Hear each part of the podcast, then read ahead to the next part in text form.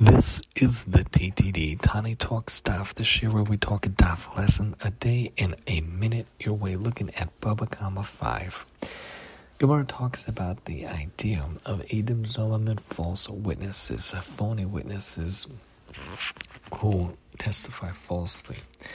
Interesting in life how often we see people who are phony, people who are false, and people who are not. What you see is what you get. In our life, we need to be true to ourselves. What you see is what you get, inside and outside, doing good, doing mitzvahs, doing chesed, doing good things in this world. Don't be phony, don't be fake, don't try to pretend to be someone you're not.